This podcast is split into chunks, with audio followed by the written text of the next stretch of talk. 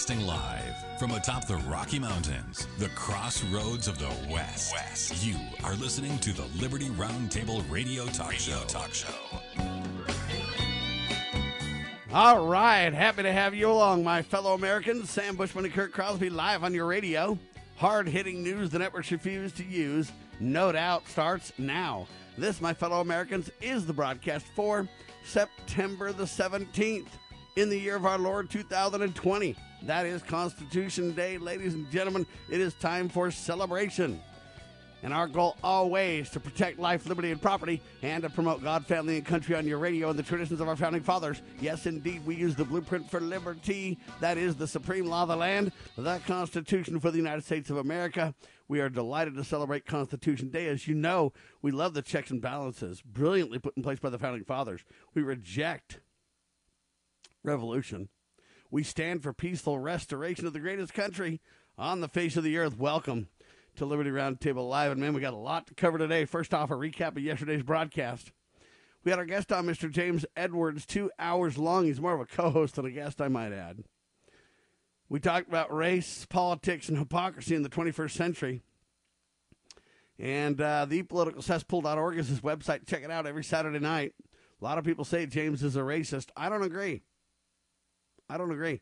I think James is a wonderful gentleman. He does advocate for the white race. There's no doubt about it. Uh, but is that so wrong? Blacks advocate for the black race. Hispanics advocate for their race. And justly so. Why wouldn't people advocate for their own race? That doesn't mean they want harm to any other races. It just means they want to learn about their heritage. It means they want to have children and prosper. And I don't think that advocating or growing or promoting a given race uh, is negative to any other race. In fact, James would encourage others to do the same. But nevertheless, people can freely associate. People can advocate for their own race and not be haters or, or evil or downing anyone else. That's all true. But in addition, though, let's be very clear. Uh, you know what? James said it all when I mentioned Kanye West turning to Christian principles, and we all agree that's a wonderful thing. I hope it's genuine and I hope it's long lasting for Kanye because I believe Christian principles will bless his and his family's lives. But you know, Kanye's black and his wife and children are what? His wife's white? His children are half black, half white, I guess. And, and you know what? Because of lifestyles, uh, James Edwards is fine for Kanye West to be his neighbor. You know, because Kanye promotes Christian principles, right? But the family members of Kanye, like Kim Kardashian and others, and the extended family, are just out of control. I mean, what? The mom got famous from sex tapes or the daughter or whatever and you know, keeping up with the Kardashians, it's been nothing but a immorality fest and a promotion of, of keeping up with the Joneses and the rich and famous lifestyles and I mean that's been their lives, right? Well, James doesn't want that for neighbors. Neither do I, by the way. Okay? I don't want my life to be a, a public fiasco. Uh, I don't want you know fathers running around promoting transgenderism and mm, I don't know what to say. Immorality on the screen might be the best way to. I'm trying to be delicate. Here's the problem. Uh, okay, so James is saying I don't mind the black guy being my neighbor, but the white people that are that don't hold my values, I'm very concerned about them being my neighbors. In my opinion, we're all God's children. Doesn't that state it all? We want to spend time with and be around those who are like minded and similar in their beliefs than we are. And you know what? A lot of times race is a factor. Let's be clear. People are comfortable uh, where they are. I'll give you an example, and this is not meant to be an offensive one, but I'll highlight it nevertheless. When girls get together, they love to do hair, right? They love to do hair and nails and all that kind of stuff. Well, you know what? White girls don't know how to do hair for black girls? Or vice versa? They just don't. Is it cultural? Part of it. Is it physical? Without a doubt. Their hair is completely different. Does it mean that one hates the other because they don't know how to do their hair? No. Does it mean, but it does mean they might not feel comfortable working on hair together? It's just a reality check. That doesn't mean that you hate somebody else's hair. It just means you're going to gravitate towards what you're comfortable with and what you know. Is that so wrong? America is based on free association. Well, I'll tell you this I'd feel much more comfortable hanging out with Kanye and his Christian principles than I would, say, Harry Reid. or say uh, Bernie Sanders, or say Bill Clinton or Joe Biden, I'd be much more comfortable with Kanye by far. Why? Because we hold a lot of principles much more closely to one another. That's why. All right, I digress. Anyway, James Edwards was with us for two award winning hours. ThePoliticalCesspool.org. We talked about black leaders. BLM is about the overthrow of the United States. It's not race, that's just a movement, a smokescreen, ladies and gentlemen, for Marxist insurrection.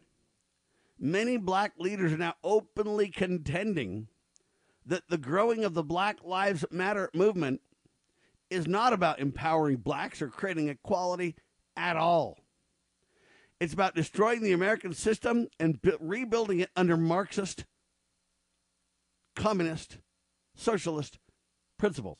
Why do I say that? You say, whoa, Sam, those are so different. No, they're not. They're all roads to the same end, which is less liberty and more tyranny. I'll tell you that right now. Soren Kern speaks out about this, by the way. Black Lives Matter is an ideological descendant of the Black Power movement, of the Black Panthers, of the Black Liberation Army. Wow. Not to mention the Weather Underground. Jeremiah Wright and Barack Obama come straight to mind. Frank Marshall Davis right in the middle of it. Well known black communist advocate. Racist as all get out. Jeremiah Wright, Louis Farrakhan, they all seem to be in the mix somehow. And they all are seeking the overthrow of everything we hold dear.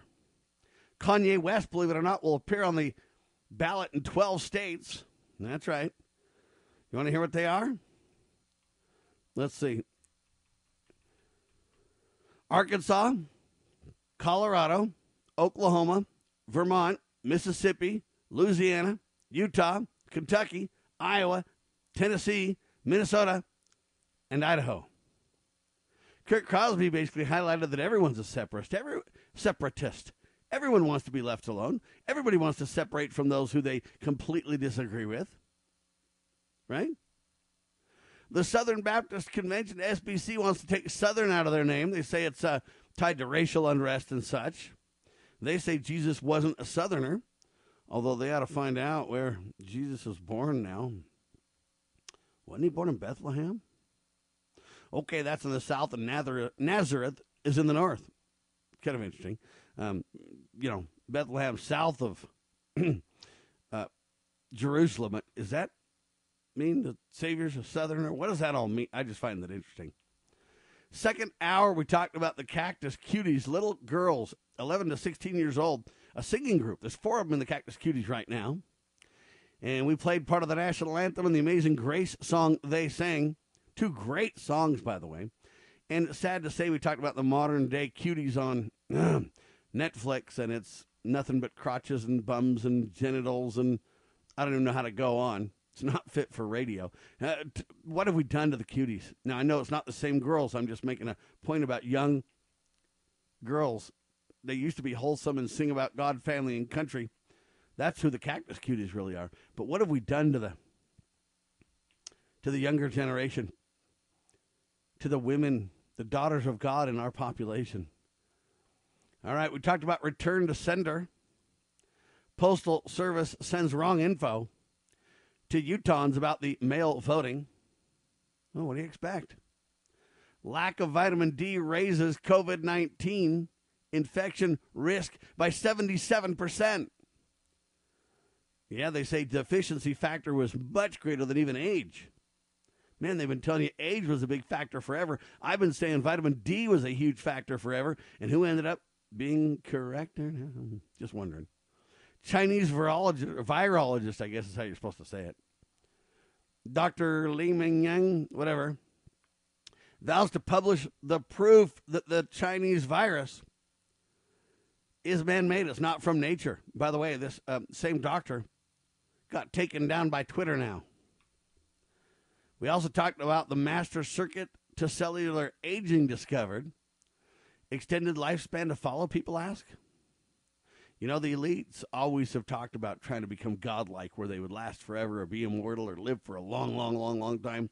I don't understand why we don't just um, be grateful for all the days we have on the earth. Do our best to serve God and our fellow man all the days on the earth, and be grateful for the, well, the days are numbered according to God that we have on the earth. We won't die early before our mission's complete if we do what's right. We won't die late. We'll do just fine. Movie theaters return, but audiences have not now what they say. And I say they're remaking whole segments of our society as they try to remake America. Anyway, great stuff. We talked about it all on your radio yesterday. The archives are still available online, free, on demand. LovingLiberty.net. Spread the word, would you please? All right, that's a recap of yesterday's show. News the networks refuse to use today starts now. Kurt Crosby's with me. Welcome, sir. Buenos dias. Uh, greetings and salutations. Howdy, howdy, howdy. Thank you, Sam. Hey, uh, Joe Rogan wants to moderate a four hour debate between Joe Biden and President Trump. Trump says he's in. Let's go. Do you want to respond to this, Kurt? Well, um, I mean, 20 minutes into it, if that, uh, Biden's going to be in trouble. What are you talking about? He's on his. He's at the top of his game, buddy. He's been planning this since before you were Gonna born. need a nap. Not literally. Isn't it just too comical, though? He would be the oldest person to ever be elected, wouldn't he, Kurt? Now, back when Ron Paul was running, they said he was too old, but Joe's way older than Ron was then, and no one's saying a word. Great point.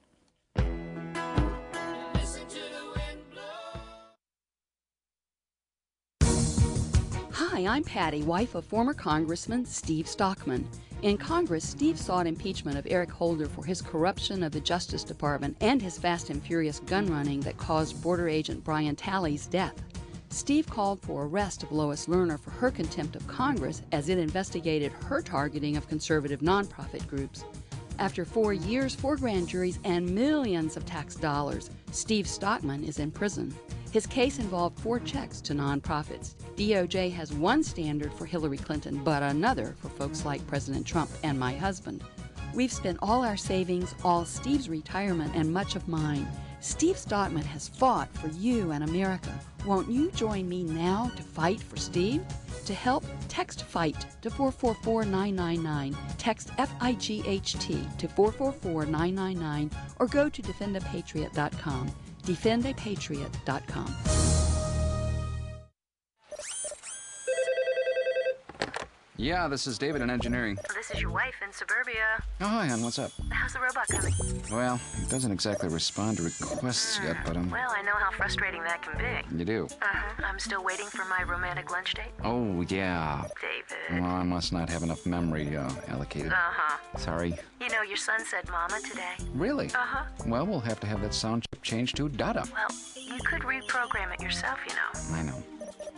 Hey, why don't we do it over lunch today? Oh, you really are brilliant. Thanks. You want me to bring the robot? David, He can order pasta in 11 languages. only if he pays for his own lunch. Okay. Oh, don't forget to bring Chip. Ugh, I still wish we hadn't named him that. Well, why? It beats general default. Oh, Family. Isn't it about time? Do you know that a baby processes information three times faster than an adult? an adult what? Engineer. Funny, funny. I'll see you at noon. I can't wait. From the Church of Jesus Christ of Latter day Saints.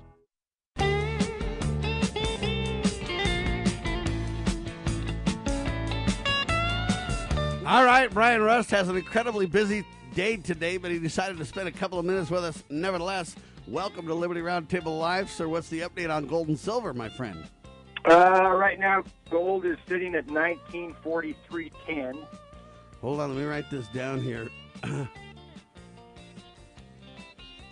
Hold on, I'm behind the eight ball here, not not ready like Kurt would be. You know what I mean? That's all right. Of course. All right, yeah. gold is what now? Uh, 1943.10. Four three dot one zero. Uh, and what's that? Is that up or down slightly? It's not much, is it? Yeah, I think it's down a little bit from where it was last week. All right. Um, you know, and silver? uh, 26.83. That's down a little bit too, isn't it? Yeah. All right. And Where's yet, uh, Kurt's rhodium's up uh, 13,600. Yeah, Kurt. There you go. Kurt's on the rhodium, man. He's got it. on the rhodium. I can see why though. You know, It's not Yeah. fixed. amen to that. It's not manipulated, is his point. It's a great highlight. and We want to bring that up. Uh, gold and silver seems to be manipulated by futures big time. I don't want to go off on a tangent though, because Brian only's got a couple of minutes with us, so we'll be really quick. Joe Rogan wants to uh, moderate a debate between Joe Biden and Donald Trump. He wants it to last four hours, and Trump says he's in. Brian. So he wants to last it about four hours. Yeah, man. Joe Rogan does, and Joe, Donald says no problem. Let's do it. there you go. Of course, it's a resounding sound of silence. Uh, feels like the '60s, you know, uh, from Yeah. good old Joe. Grandpa Joe's just So- kind of hesitant. So are they going to put them together, or is it going to be just uh, virtual? I don't know. That hasn't been decided yet. I would say that put them together, man. Let them stand at that lectern, buddy. That's right. That's what I say. If you, you know, um, I agree that standing for four hours would be pretty brutal. So I'd kind of let Yeah. them stand and sit down and stand and sit down and stuff if it were me. But hey, that way we could watch Right. how easy it is for good old Joe to stand up and sit down and do all those kind of things, and get water and talk and do you know do all the normal things that you would expect out of a president. Uh, Yeah. anyway, I digress. But I bring this all up because do you think that would impact the economy if that debate happened? Well, it, it'll be very it'll be very interesting. I think it would be some you know it should shed some good light on kind of what's happening and and and between the two of them and what they're um, you know what the the press has kind of given us as far as information. But uh, yeah, it could it could affect some of what's happening in the economy. What do you think, Kurt? Think it'd uh, uh, what do you want to call it? Um, affect the economy there, buddy? Think that would happen? If they just send, uh, maybe Joe, maybe Biden could do a hologram, you know, some kind of a, they could uh, make a picture of him, and then uh, the guys that are controlling him, like uh, Bill Gates and uh, the other billionaires, could just uh, put forth the answers that they want. Uh, they'd have to do this in a virtual thing, not put them together, because that'd never work. But otherwise, Joe's out after 20 minutes, you know, in my opinion. Now, what do you think? It'd just be teleprompter heaven? Could they get away with that though? Oh if yeah, really, move like, that thing up and down a little bit for me, you know. Ain't gonna be uh, live for him? Think he could ever handle it No. live? I don't think you could. Not that long. All right. What do you think, Kurt? Is that He can't even answer, you know, like a two-minute deal without, you know, let's see, where am I, you know, uh, that kind of thing. Well, I there you go. All right. Anyway, I found that incredibly He's interesting. just lost in There's a couple of those stories for Brian really quick. First one says this jobless ca- jobless claims may be off by millions, says the New York Times. Weekly tallies of jobless claims were not meant to be treated as an economic indicator, says the New York Times. And uh, this is just exposing the shortcomings of doing so, Brian. Imagine the New York Times saying, hey, the jobless claims may be off by millions, and the weekly tallies of the jobless claims were never meant to really get a handle on where the jobs sit. It's like, what are they talking about, Ryan? Well, good point. Didn't we? I, I think if we look back in, you know, a few years ago or, or even a year ago or so on, they talked about jobless claims, but they didn't represent really the numbers because, you know, they they didn't have to count certain people who were already on the list or people that were re- renewing or certain data wasn't given. So I I don't know how much jobless claims are really you know, as far as numbers, it's kind of like Joe, you know, Joe Biden. He doesn't have, you know, he's being told what to say and so on, and they can kind of end, and our market as far as metals and so on, they're manipulated. I think that would be the same with your jobless claims. What do you think, Kurt? I just find this an interesting admission from the uh, New York Times, of all people. Well, Sam, I mean, if they're not part of the fix is in, I don't know who is. Um, you know, Right. Gold and silver, you know, I mean, as we've documented, uh, you know, you got guys who spoof the thing, which basically means they fake the market and uh, uh, basically make money that way. And then you got uh, somebody who sits there and tells you what the price is. And if the the real price, Brian, I mean, if somebody wants to come in and get a uh, silver eagle, which t- is a U.S. coin uh, that says one dollar on it. Uh, what's the real price for one of those now? So you, you, they're about thirty-four dollars. They've come down a dollar or so, but I mean, reflective of you know, if your metals have dropped like this, your your physical hasn't really. They're cheap now, aren't they? Brian? So one what's, equals what's thirty-four. They're cheap. They're supposed to be a dollar. Yeah, there you go. We're, we're they're trying to pull it back to where they are a dollar, but uh, yeah, the metal's going to hold on. I, I one interesting little uh, note that I, I wrote down here. Uh, the metals kind of dropped down today and so on, and it said because of a fresh upside breakout in the dollar overnight, the upbeat economic assessment from the Feds, uh, reducing the economic un- uncertainty. Well, I don't know about breakout in the dollar. I mean, uh, if they're saying that the paper dollar's breaking out now and it's strong, I don't know what they're looking at. breakout. Isn't that like you know when you get your face all covered with zits? Um, you know, I mean, uh, the greenback had been break, breaking out for a long time, but uh, you know, uh, and so uh, what if what if somebody comes in and wants to buy one of those five dollar coins? It's a gold piece. It says five dollars from the U.S. government. Uh, how much are those now? Uh, they're they're about one hundred seventy five dollars. Yeah. Yeah, so uh, let's see, five changes to no, one seventy five. Yeah, they're actually two seventy five. Sorry, not a hundred. That would be two seventy five. That's Sorry, what, my bad. that's what I was thinking. Is uh, Yeah. man, all of a sudden they were a real bargain. a- So five five goes to two seventy five, and one Yeah. goes to thirty four. You know, I mean, it's that just shows you. If you want to know what inflation is, ladies and gentlemen, you can see it right there. That's right. I remember Ron uh, correct. Paul years ago would say, if or somebody would teach us about inflation. He says, "Hey, don't don't listen to all these guys. Here's how you understand inflation.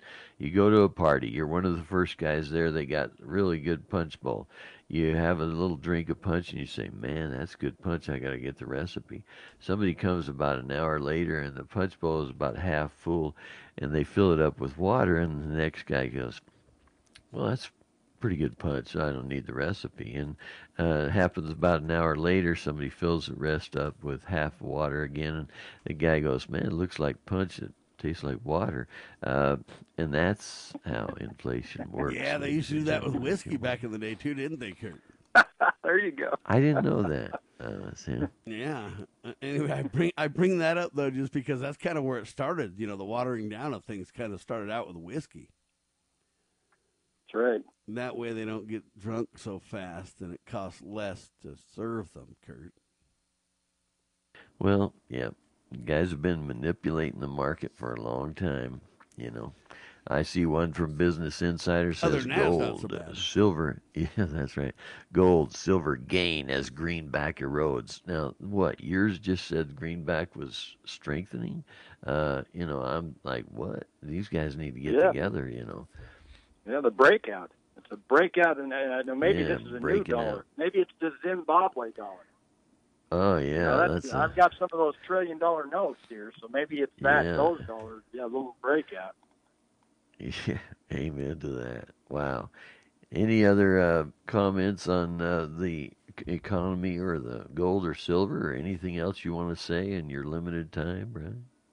Well, I just think you know it's a good hedge. I mean, you got any paper assets, you know, savings accounts, or anything else, ought to have a little bit of metal to offset those losses. When it's, we, I don't think we've seen anything uh, yet. You know, Well, the only thing is, Brian, I mean, at least if you have a whole bunch of paper money around, you could burn it and kind of warm up yourself a little bit, um, you know, Good during the real tough times, you know. But I'd Good sure point. buy a little something with gold or silver. Uh, maybe you could buy some wood with that stuff, you know. Yeah, yeah, it'll, it'll work. Keep up the Or good work, guys. Thanks, Brian. Godspeed, brother. There he goes, doing a great job, taking a couple of minutes out of his day to give us an honest money update. That is Brian Rust with rustcoinandgift.com. You want an honest guy in the coin business? You got it. Exposing corruption, informing citizens, pursuing liberty. You're listening to Liberty News Radio.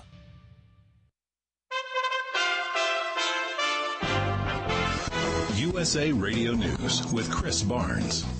What was Hurricane Sally now losing strength, but still a huge rainmaker? Dumping rain over Alabama and other southeastern states. It has been downgraded to a tropical depression, but through Friday, some parts of Alabama and Georgia could see up to what will amount to a foot of rain from that storm. Former UN Ambassador Nikki Haley says President Trump has been uniquely able to achieve historic peace deals in the Middle East. She spoke after a peace deal was signed Tuesday between Bahrain, the United Arab Emirates, and Israel. Go back to the first foreign policy speech the president gave. It was to the Arab community, and he said, let us all work together in the name of peace. And he did something no other president has done. He focused on Iran. And this is USA Radio News. Okay, some good news during a challenging time for everybody, and this could really help. You may know hundreds of thousands of people have already made the switch to Medi-Share, which is the affordable alternative to health insurance. And with so many people looking at how they pay for healthcare right now, seeing premiums going up or the cost of COBRA plans, Medi-Share has extended their special offer and a lot of people have taken advantage of it. Simply apply by September 30th and they will waive your new member fee. That's $170 savings. And of course, that's just the start. The typical family saves $500 a month after making the switch. Medi-Share is a Christian community that shares each other's healthcare costs and it's worked beautifully for decades. I'll give you the number here in a second. And if you call, you can get a price within two minutes. Just tell them the promo code SHARE to get your additional savings. Here it is. Call 833-34-BIBLE. That's 833-34-BIBLE. 833-34-BIBLE. U.S. Attorney General Bill Barr speaking out against coronavirus lockdowns at an event at Hillsdale College last evening, saying they're among the greatest intrusions of civil liberties in American history, saying in his opinion only slavery was a greater intrusion. Barr also launching into harsh critiques of the Justice Department, slamming lower level prosecutors for trying to set an agenda. The Big Ten reversing course saying it will try to stage a college football season this fall starting in late October. Yahoo senior reporter Peter Thamel says it's a decision based on money. TV per school payout for the Big Ten is about $52 million.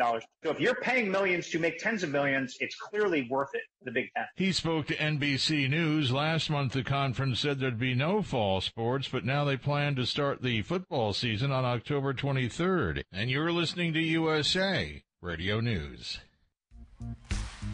I want to dedicate this song to Mr. Rupert Murdoch.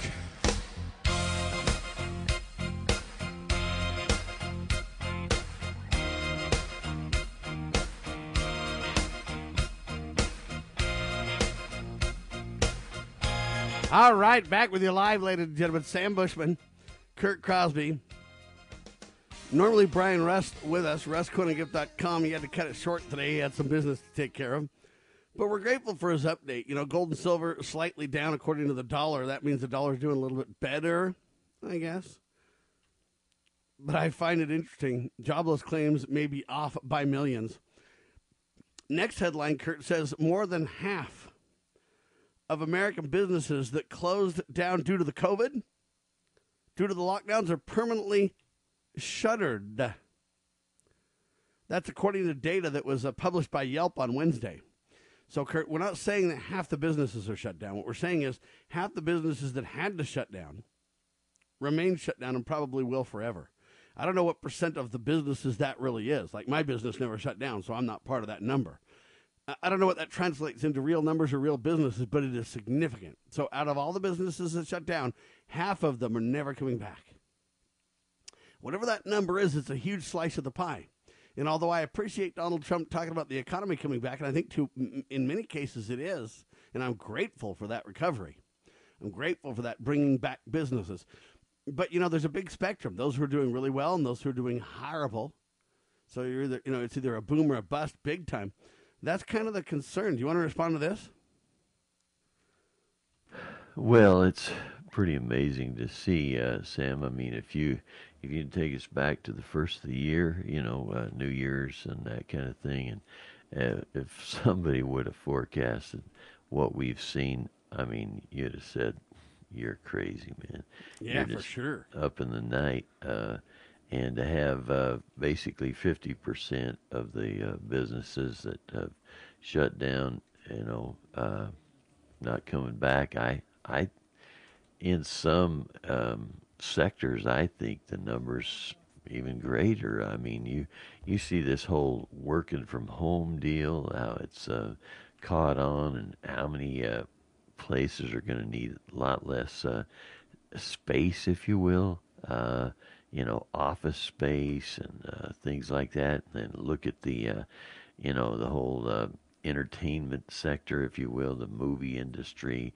Um, you know, the the fear that they put into people about being together. Uh, you know, I mean, you go to the restaurant and it's got every other table's got uh, some little, you know, strapping around it looks like a police uh, barricade thing. You know, and of course you're not supposed to sit there. You're gonna ruin the planet. You know, I mean, it's just, oh man, if you.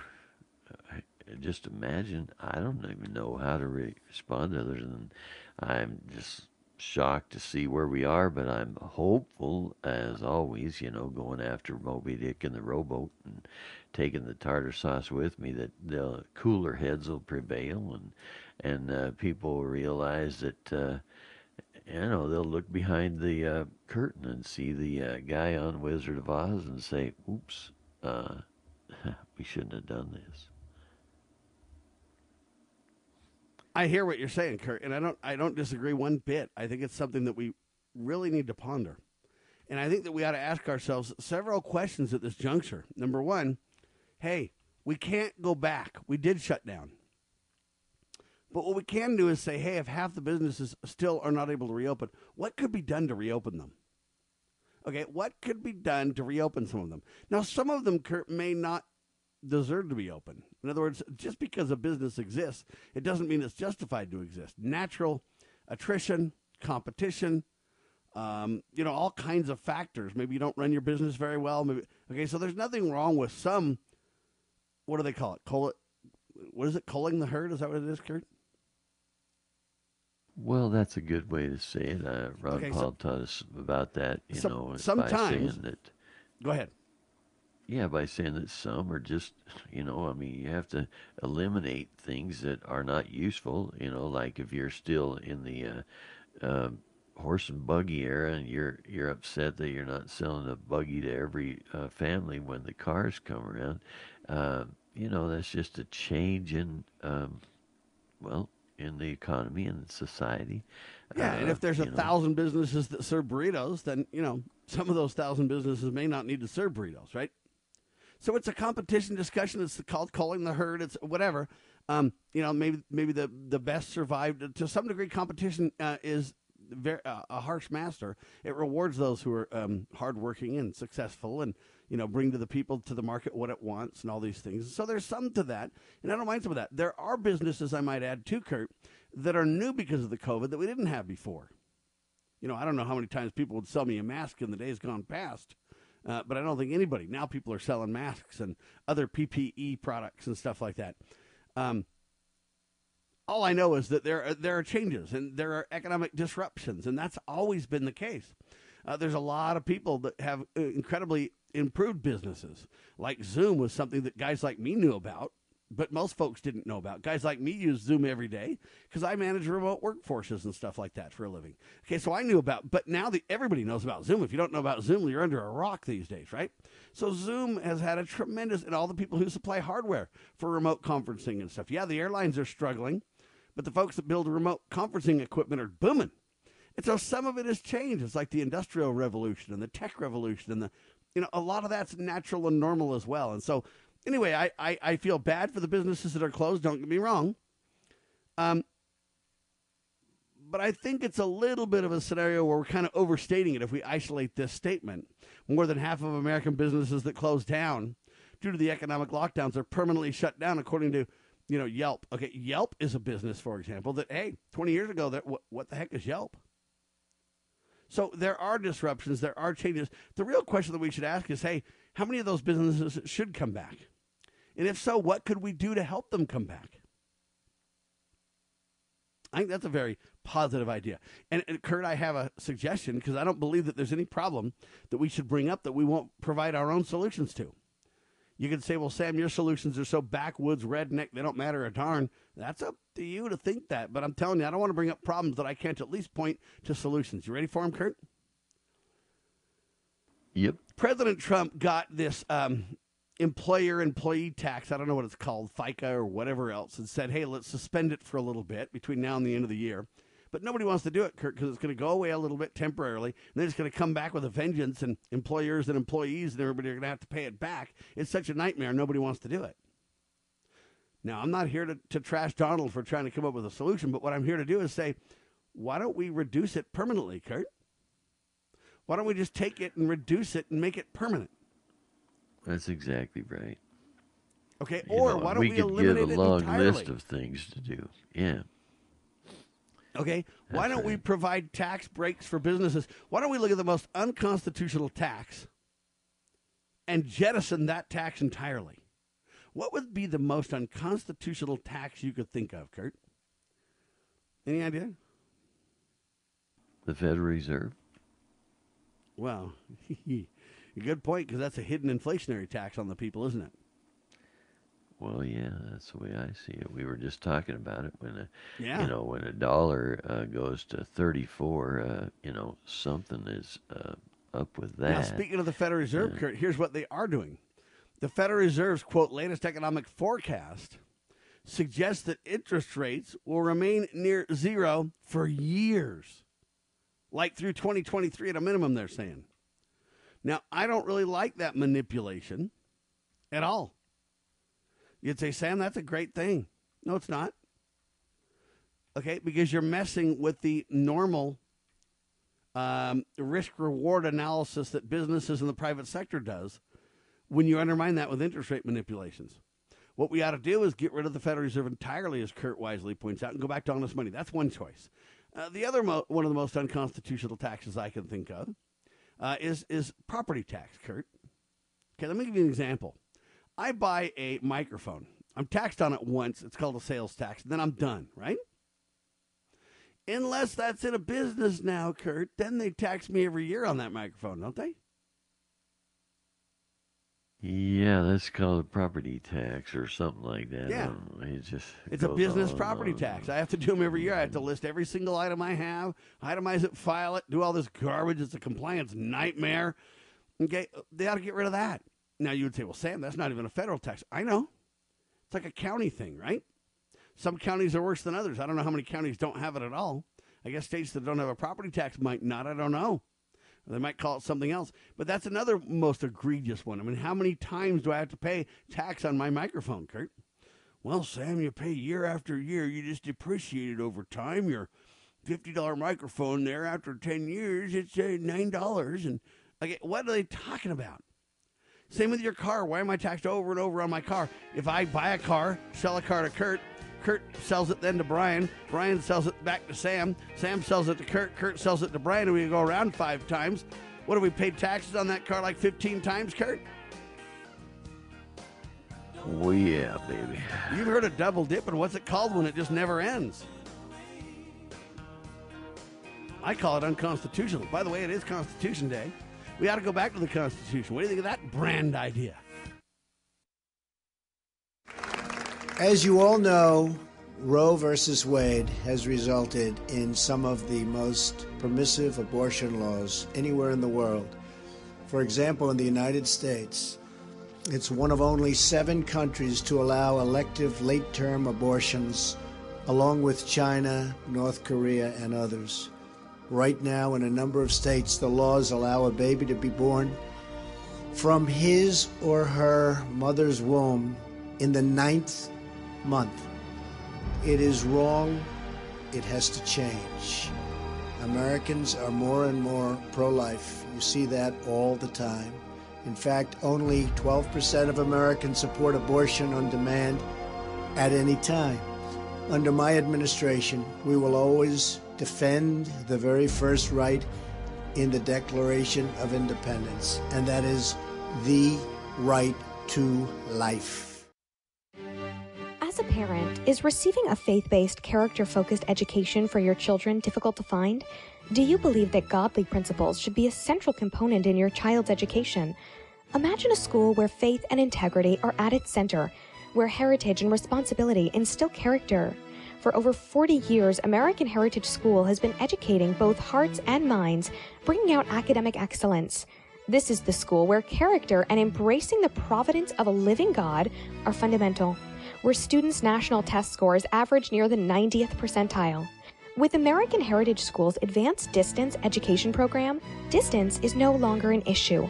With an accredited LDS oriented curriculum from kindergarten through 12th grade, your children can attend from anywhere in the world. American Heritage School will prepare your child for more than a job, it will prepare them for life. To learn more, visit American Heritage.org. That's American Heritage.org.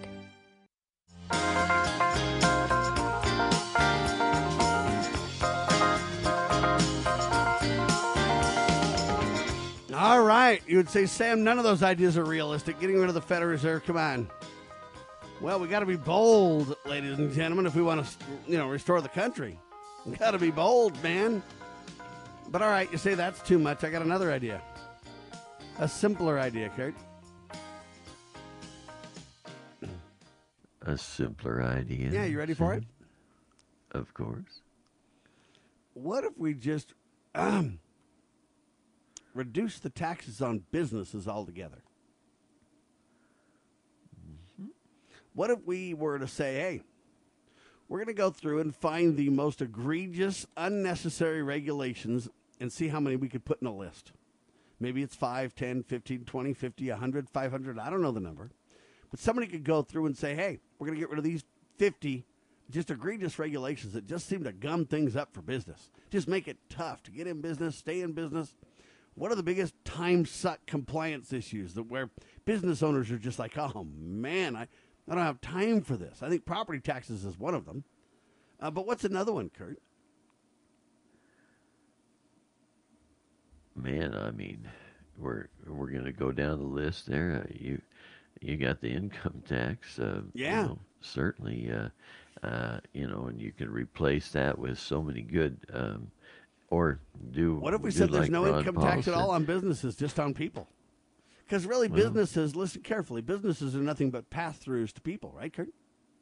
Of course. Eventually, you would say, no, Sam, come on, businesses hold massive amounts of money. Yeah, but eventually the money all, either goes to growing the business or goes to people, does it not, Kurt? It's either saved, it's either put back into the business, or somehow it's spent out to the people. Is there another choice? Or how dumb am I? Well, the thing is, Sam, uh, the whole world is taught the, uh, I guess you could say, the masses that the evil businessman is the, uh, you know, target, and uh, they're the ones that get all the tax breaks, and they're the ones that make all the money while they just, you know, just trickle down a few pennies to the, you know, those in the lower levels of the uh, economy, you know. And uh, it's a lie, but that's how All right, then if They- you want to do that, what if we just take the bottom 50 grand for every business and every person and say none of that's taxed, period? Yeah. Well, I That would apply want to everybody eliminate equally, that right? whole Bottom thing, 50. so then you don't have to have the government. Uh, I know, but I'm it. just thinking of ways that, you know, it could be simpler you there, can get Kurt. closer. You know, it's kind of like I always want to do the whole thing, like you're saying. Now you're saying you want to do the whole thing. Now I'm kind of going piecemeal, and you're going, "Hey, I want to do it all." I agree. Yeah, yeah. I agree. We're just kind of playing a little bit different roles on this one, right?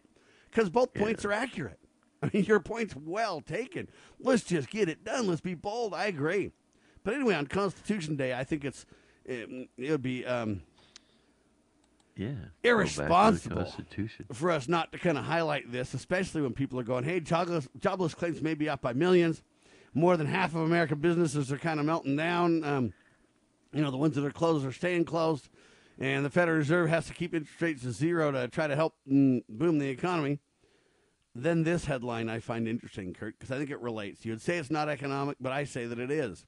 When you talk about the half of you know these businesses that closed because of the COVID or remained closed, here's a headline, and tell me what you think of this.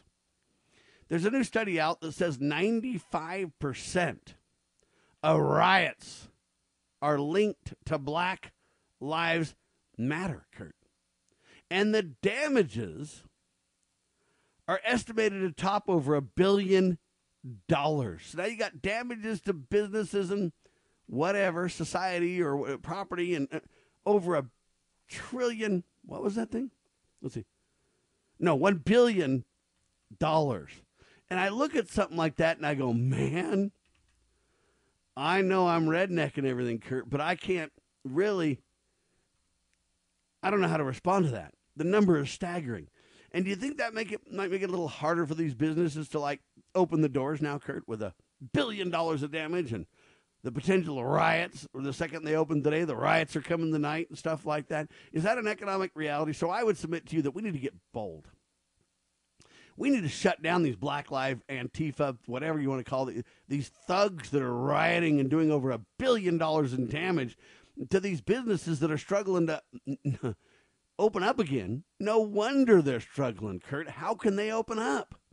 If they open up today, there's a riot tonight. You think they're going to invest in their business and put money into it and go, hey, let's open the doors and clean the glass and come on in, baby, take your coat off idea? And they're, they're just going to riot and destroy it tonight? So is it really an economic discussion or is it more of a, well, it backs into economics, doesn't it, Kurt? Were they shut down because of the COVID? Maybe. Are they not reopening because of the COVID? Maybe.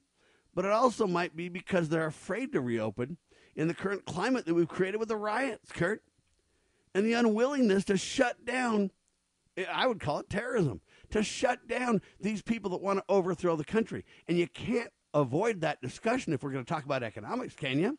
A billion dollars of damage, and then you go, these people are afraid to open, Kurt. And then you're like, oh, businesses aren't reopening. Donald's to blame. What? Okay, we've got to really call a spade a spade on this one. But there's got to be massive, I say huge economic repercussions, right, Kurt? Oh, yeah. Yep. Guys are like, well, I'm not going to reopen if you're going to defund the cops and I don't have any protection for my business. I'm just not doing I mean, that. Put yourself in their spot, Sam. Yes, sir. Put yourself in their spot. Somebody, let's say you came to America years ago uh, from some foreign country, uh, you know, and you're you're escaping uh, communism and socialism, and uh, you're coming here for the uh, American dream. Uh, maybe you know you showed up here with just a pair of pants and you build your business up. Uh, maybe you're in New York City or San Francisco, and and you know you remember the glory days when it was like, hey man, I'm just going to work hard and earn money, and you know you raise your kids, you send them off to college and all that kind of stuff, and now you know, your neighborhood is basically, you see it, if, if it's not already there, you see it coming to you that, well, you got people that literally, you got regulators that are trying to basically put you out of business, it seems like, telling you you can't do this, you can't do that, all this kind of stuff. And you got um, uh, the neighborhood getting filled up with people that are uh, basically running it. Uh, telling you, um, you know, the police can't come in, and uh, you know they're they're threatening you. I mean, would you stay or would you just say, uh, "I'm out of here. I'm heading for," uh, you know, like I think of the one little phrase in the movie. Uh, um, oh, what's it called? With the uh, the hunt for Red October. You got these uh, Russian guys coming to America and wanting the defect, and the and the guy goes, "I'm going to Montana and going to get me an RV and travel. Uh, can you travel from state to state without uh, pa- papers? You know, uh, in a and that kind of thing. And just imagine. I mean, you'd be crazy to stay in those big cities, Sam. Uh, I see it. Uh, you know, right there when I'm selling honey, right here in Utah County, I get these people coming from California. They're like, uh, we're we're looking to relocate here to Utah somewhere. Uh, we got any ideas for me? Uh, I mean, they're leaving the smoke-filled skies and the burning areas. Besides all the bad government, out of control government, they're they're heading out, Sam. And well, they are because they can't stand it. big time. To make your point even more poignant, Kurt, Dateline California, listen to this. After shutting down for six months, Disneyland and Universal Studios and other theme parks are asking California Governor Gavin Newsom to allow theme parks in the state to reopen. So you got this thug governor after six months that's still demanding these places are closed, and the companies are going, um, you're going to have tens of thousands of employees kind of gone if we can't reopen here. We've got all kinds of changes in place to socially distance and protect the public and to, you know, do all these things. And, and now they're begging the governor, please let us open. And I'm telling you right now, this is an example. How can you run around and go, hey, half these businesses are closed and it's horrible? And, well, why are they closed? Well, because of Gavin, or Gavin, I mean, Newsom. Now, that's one big reason. And you could say that's an isolated example. My response is, yeah, but we're talking about tens of thousands of jobs, people. Okay, we're talking about some of the big business. And I'm not really a super fan of Disney per se. But I am for these private companies on their own private property to be able to open without some dictatorial thug's permission, Kurt, where he doesn't even have constitutional uh, authority to even decide this. But what do they do, Kurt, if they open and he just shuts them down or what? What choices Well, do these companies have? Think about uh, Disneyland, for example. You take Disneyland, uh, you know, known as the quote happiest place on earth, right? Um, you know, Southern California was its uh, has been its starting place, if you will. But you take us back in history, Sam, uh, to uh, the time when, like, Ronald Reagan came to, well, the presidency. I mean, as far as I remember, he was the governor of California, Sam. I mean, going from him to Gavin Newsom, uh, you've got a massive change. Uh, you know, this whole bunch more regulation, a whole bunch more government, uh, big change in uh, society. Uh, California is, you know, a perfect example of what not to do if you want to have success, and Disneyland's right in the middle of it. They sure are. Hey, ladies and gentlemen, we are celebrating Constitution Day. Did you know that's today, Kurt? Happy Constitution Day, Sam. I mean, uh, you know, you're going to hear the NBC guys and CBS and ABC and all the big media will be touting it because, of course, All right, man. big constitutional supporters. And Nancy Pelosi will be reminding you that uh, today's Constitution Day. I mean, she'll probably be handing out those little Constitution booklets to everybody she sees because, of course, the Constitution is something she seeks to uphold with every ounce of her being, you know, and uh, that's just the way she is because she's taken a, a uh, what, um, an oath to support it. I mean, you know, and so has every other government official. So you'll be hearing lots and lots about it, right, Sam? Indeed so, sir. Uh, my headline for this says We are celebrating Constitution Day. That's today. Are you? That's kind of my headline for this one, Kurt. Great point, Sam. But I look at this, and after shutting down for six months, these theme parks are just begging Gavin Newsom, the governor of California, please let now? us reopen. If we don't Yeah. reopen, we're going to melt down, and all these jobs are going to be lost and stuff. And I'm just going. I mean, you've been to Disneyland, right, Sam? oh yeah, several Uh, times. well, can you think of a place that was more crowded? well, in the past it was very crowded. Now it's not very crowded, Kurt. That's right. You want to know Uh, why? You know they say it's because of the COVID, but I don't think it's because of the COVID, Kurt. why, uh, Sam? It's because of Newsom. This Well, thug that go. thinks he's a dictator in California, one of the great republics of our United States. And I think he's acting beyond his scope of authority. And I personally think he ought to be arrested, Kurt. Well, you know, we- I don't think he's upholding the Constitution. Speaking of Constitution Day, you know what I'm saying? I heard that. Anyway, there you have it. Californian, head out of there. All right, hour one in the can, hour two coming up. Sam and Kurt, hard hitting talk. You're listening to Liberty Roundtable Live, syndicated by lovingliberty.net.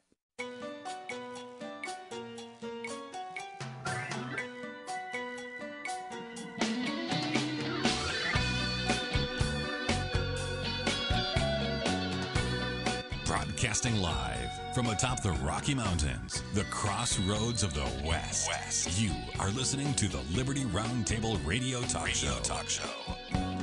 All right, happy to have you along, my fellow Americans. Sam Bushman and Kurt Crosby live on your radio. Hard hitting news the networks refuse to use, no doubt, continues now. This is the broadcast for Thursday, September the 17th in the year of our Lord 2020.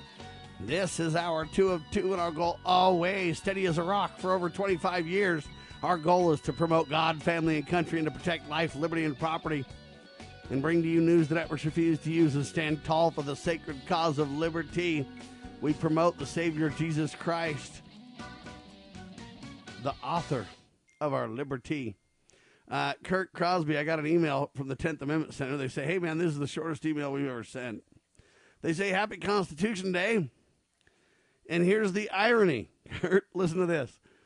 And here's the irony. Today is the day that the largest government in the history of the world unconstitutionally mandates that schools unconstitutionally funded by the unconstitutional Department of Federal Education unconstitutionally teaches kids about constitutional limits on federal power. so rather than focus on September 17th for us, Constitution Day is every day of the year. We're rolling up our sleeves every single day to teach people about the founder's constitution and the checks and balances required to enforce it. Thank you so much for being here with us. Anyway, pretty good email from all the folks at the uh, 10th Amendment Center. Constitution Day should be every day of the year. And I think they got a wise wise point, Kurt. Couldn't agree more, Sam. Yeah, great point. Anyway, I'm going to really kind of talk about this a little bit more because I think Constitution Day should be every day of the year. I mean, it's it's kind of sad to even have a Constitution Day. Don't get me wrong; it's a wonderful day to acknowledge and to remember, and to highlight and to focus on and uh, the wonderful blessings that the Constitution brings, Kurt. But I, uh, I kind of think if you have a Constitution Day, it's like, um, I don't know, do we not focus on it except for when it's Constitution Day? You know? Does that mean we just kind of don't really care about the Constitution except on the one day we just celebrate and whatever? I guess there's a little bit of a disconnect in my mind if we celebrate Constitution Day every day of the year when we need a Constitution Day. And I, it's an interesting question from the 10th Amendment Center, but I kind of think both is true. We ought to highlight the day and have great remembrance and, and, and gratitude and appreciation and, and a focus on that day to, to keep it in remembrance. But I also think that we really need to double down on the Constitution as one of the great solutions. That's what this radio program is about, literally almost every day of the year. I say almost because we take a break on the Sabbath, and once in a while we're out of town or whatever. But man, for us, Constitution Day is every day of the year too, isn't it, Kurt? Yep. Great right. point, Sam. Anyway, I thought I'd bring that to your attention because I thought that was kind of relevant. All right, Kurt wants to talk about massive clouds of mosquitoes. Kurt, this is your stories from the 9th. Massive clouds of mosquitoes. They're like murderous mosquitoes, too, aren't they, Kurt? Well, Sam, uh, you know, you look at this and you think, uh, at least I do, I think of uh, our uh, basically the plagues and in modern society. You know, you think, wow, um, maybe just a little bit more of that. I mean, when you read uh, in Scripture about Moses' time and they had the frogs and the uh, boils and all the different things, you know, uh, now they got massive clouds of mosquitoes. I mean, think about that. It's just uh, pretty amazing, don't you think? You know? What's this USA Today? The story comes from. It says swarms of mosquitoes have literally killed cows, deers, or deer. I'm sorry, horses, and other livestock down there in Louisiana, Kurt. After Yep. rain from Hurricane Laura, I guess it is right. Mm-hmm. led to an explosion in the pest's population. Massive clouds of mosquitoes kill cows in Louisiana after Hurricane Laura. It's kind of a scary thing, Kurt. Well, I think so. I mean, uh, and and you can see how, I mean, you just get an animal just gets covered by mosquitoes and they just suck the blood out of them. I mean, it's just, uh, uh, I mean, yeah, when things go wrong, uh, you know, things could be uh, pretty rough, uh, Sam, and that's a great example of it, I think. Yeah, I'm kind of a redneck though, Kurt. I look at things like this and it reminds me of the scriptures where it just says you're going to have plagues and natural and man-made disasters, and I just kind of think about this and think, man, is it really like normal for mosquitoes just to go crazy and just like kill all these animals? And I mean, there's so many of them, and they're so uh, I don't know what to say, but alive and powerful. You know, swarms of mosquitoes, swarms of ants. We hear about It these killer bees and killer insects, and these are a sign of the times, in my opinion, Kurt. Well, yeah, and there's a. Oh, I can't remember where I saw this story or read about it or heard it, uh, but it was uh, just recent days. Uh, they were talking about how uh, some government officials uh, were going to uh, release some different types of mosquitoes that would, uh, well, the goal, of course, they said was uh, make it so that uh, the other ones wouldn't survive. So they had some manipulated kind of mosquito, and it was uh, going to make it so that if they uh, reproduced, then uh, the babies wouldn't survive or something like that. You know, salmon. Of course, I mean, we've never seen uh, you know out of control things like this go awry. I mean, it's always you know a great uh, solution, right? Well, there's a headline that, to make your point, Kurt, that says fact check. EPA clears genetically modified mosquitoes. It's USA Today, Kurt. Now, what do you think of this? Yeah, I think that's the story I'm talking about. Uh, so, I mean, uh, imagine your pals at the Environmental Protection Association or uh, agency, I should say, um, are saying, "Hey, man, we got some, uh, you know, genetically modified mosquitoes, and it'll be the fix to every problem you got with mosquitoes." I mean, you going to go for that, Sam? Uh, no. I think I'm going to, uh, what's the word, abstain? the Right. Environmental Protection. Agency, Kurt, approved an experimental use permit on May 1st that allows Oxitec, I think that's the company's name, to release genetically modified mosquitoes in the Florida Keys, Kurt, and in Harris County, Texas. Now, are you fine with these things, Kurt? Nope. And, and I'll have, since it is Constitution Day, I'll highlight the fact that you're going to have a real tough time finding the uh, Environmental Protection Agency in the Constitution. I mean, you're going to have to really read between the lines, if you will, and uh, maybe scribble in some extra words there, if you ask me. Uh, that that just it's just not there, Sam. I look at this and I go, wait a minute. The EPA, Kurt, literally received a permit and then they approved, I guess, an experimental use permit to release these mosquitoes. Kurt, I'm not comfortable with this. They say it relates to West Nile virus and everything else. And where's this going to go, Kurt? I mean, where, where's the end for this thing? They say the goal is to meet today's public health challenges head on, Kurt. Yep. The nation needs to facilitate innovation, and uh, they need to work on the science and uh, new tools to better help and protect the health of all Americans. According to the EPA's news release, Kurt, I don't really know how to respond to this. And don't worry, though, it's only for two years, Kurt, and it requires Oxitec to monitor and sample the mosquito population weekly, buddy. EPA has also maintained the right to cancel the permit at any point during the 24 month period. Uh, you want to know why, Kurt? Mm, sure. In case unforeseen outcomes occur.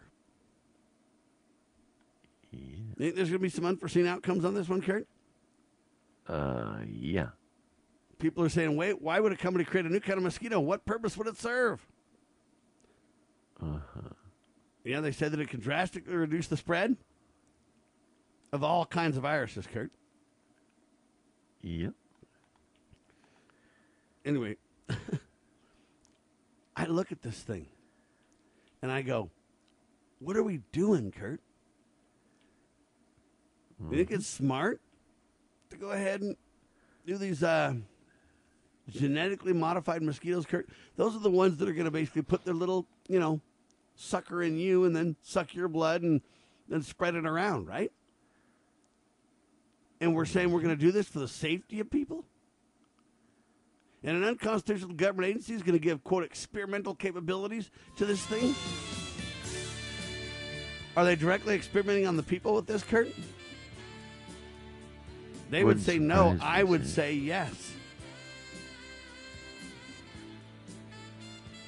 EPA clears gen- genetically modified mosquitoes.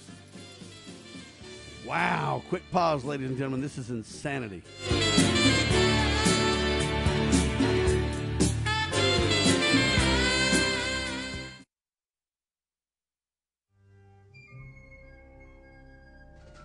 As the United States boldly stepped forward in the glorious light provided by its new Constitution in 1787, the nations of the earth were in awe of the newfound strength and hope of this free land. Today, the nation stands at a crossroads. A divergence from the original intent put forth in the United States Constitution has brought grave threats to our beloved nation. A miracle is needed if the United States is to survive. That miracle is again the pure application of the United States Constitution. I'm Scott Bradley.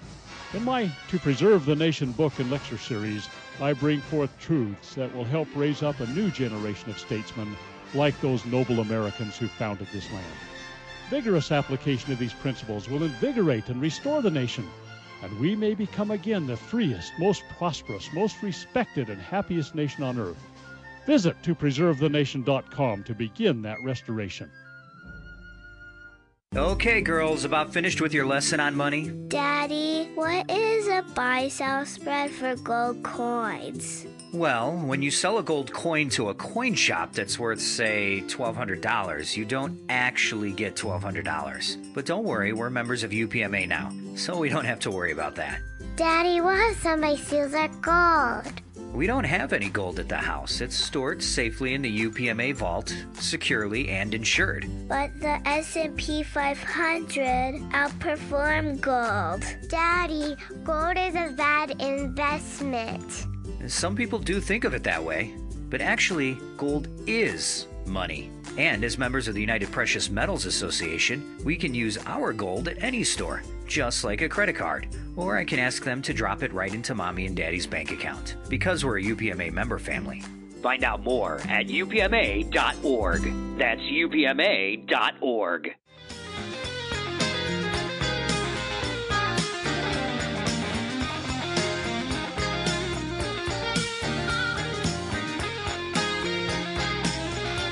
All right, Kurt's got an update. COVID in the classroom. Now that they've been back in session in the government schools, Kurt, for quite a, quite a while here now. It, there's kind of an update on how well they're faring, Kurt. Well, you, this is written by Star Parker, one of our favorite authors. Uh, she's a uh, well, a black lady uh, that is a conservative, which you know, um, at least in the media, you don't find too many of those that get talked about. Um, in fact, she rarely gets spoken of in you know the standard uh, media, and yet uh, she points out that um, you know they've got um, well people that are concerned about the whole uh, government school things. A big bunch of them are what you would call minority people, Sam. Um, you know, she said that uh, you know they're quite concerned that there's uh, you know tough times out there and that they don't get treated right. Um, you know, going along with this, I saw a uh, you know a recent story where it says uh, at least a little bit more recent. Uh, CNS News says DC public schools spend 30k per student. Only 23% of eighth graders proficient in reading.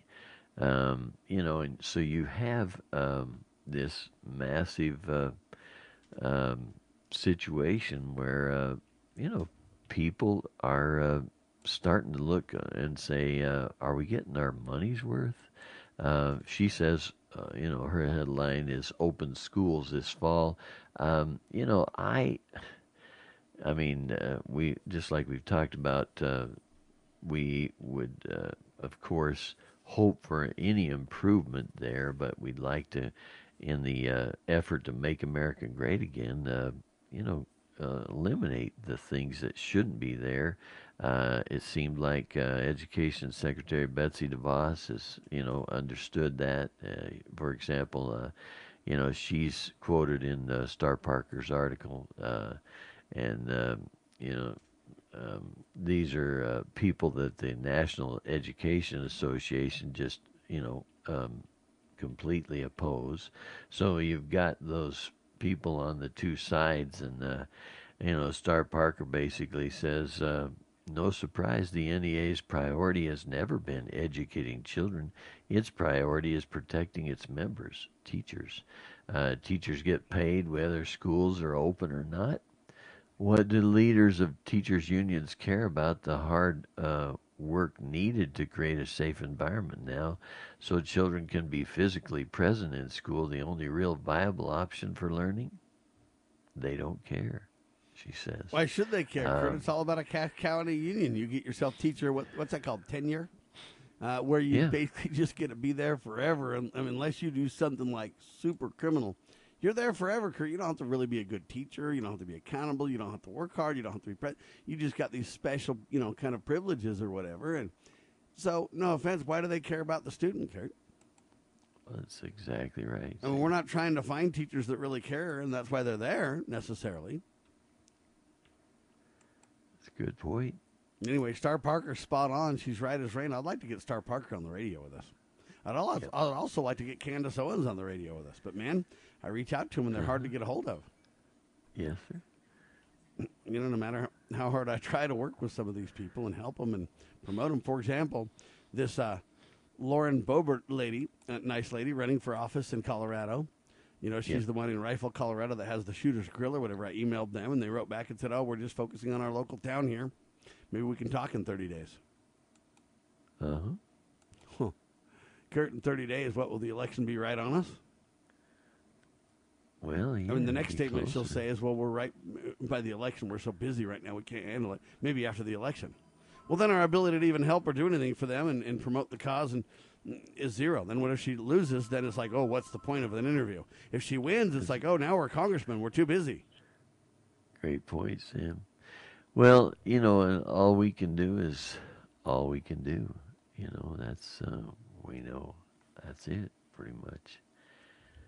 You know, uh, ladies and gentlemen, uh, you know, it's amazing to me to see uh, the different things. Um, you know, I guess you could say, uh, on the one hand, you might say disaster from sea to shining sea. On the other hand, um, you know, hopeful uh, situations. I I see, uh, you know, when I'm uh, selling honey and I talk to people. Like uh, last night, I talked to this couple that moved here to Utah from Montana, Sam, and so this is not the typical ones like uh, moving uh, from California, the big cities, uh, you know, the overregulation. Although I, I think Montana's got some, uh, I'm sure they've got some out of control bureaucrats. But one of the things uh, they suggested is because I commented that every so often I feel kind of like moving from here to a place like Montana. They said, well, what you want to do is make sure you go there when it's really cold, and that, that'll get you the picture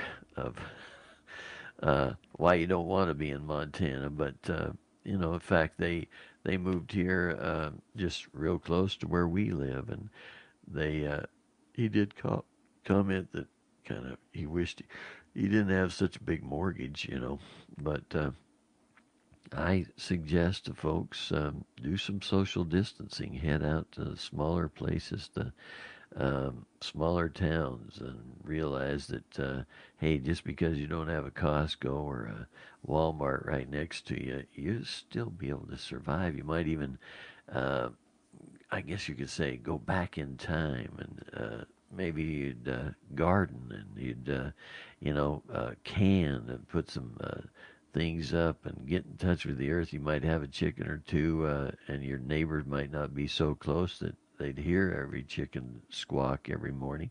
Uh, they could, uh, you know, come and borrow some, get some eggs, and you could take them. Uh, they could bring you over some zucchini or whatever, and uh, you know, you could look for a kinder, gentler life. You know, uh, but there's a lot of you know, I think ways to make life a little better in these days. So, you know, you've got those two pictures uh, we were talking about earlier. The the changes we're seeing in society because of you know you could say uh, the corona, but I would say especially out of control governments.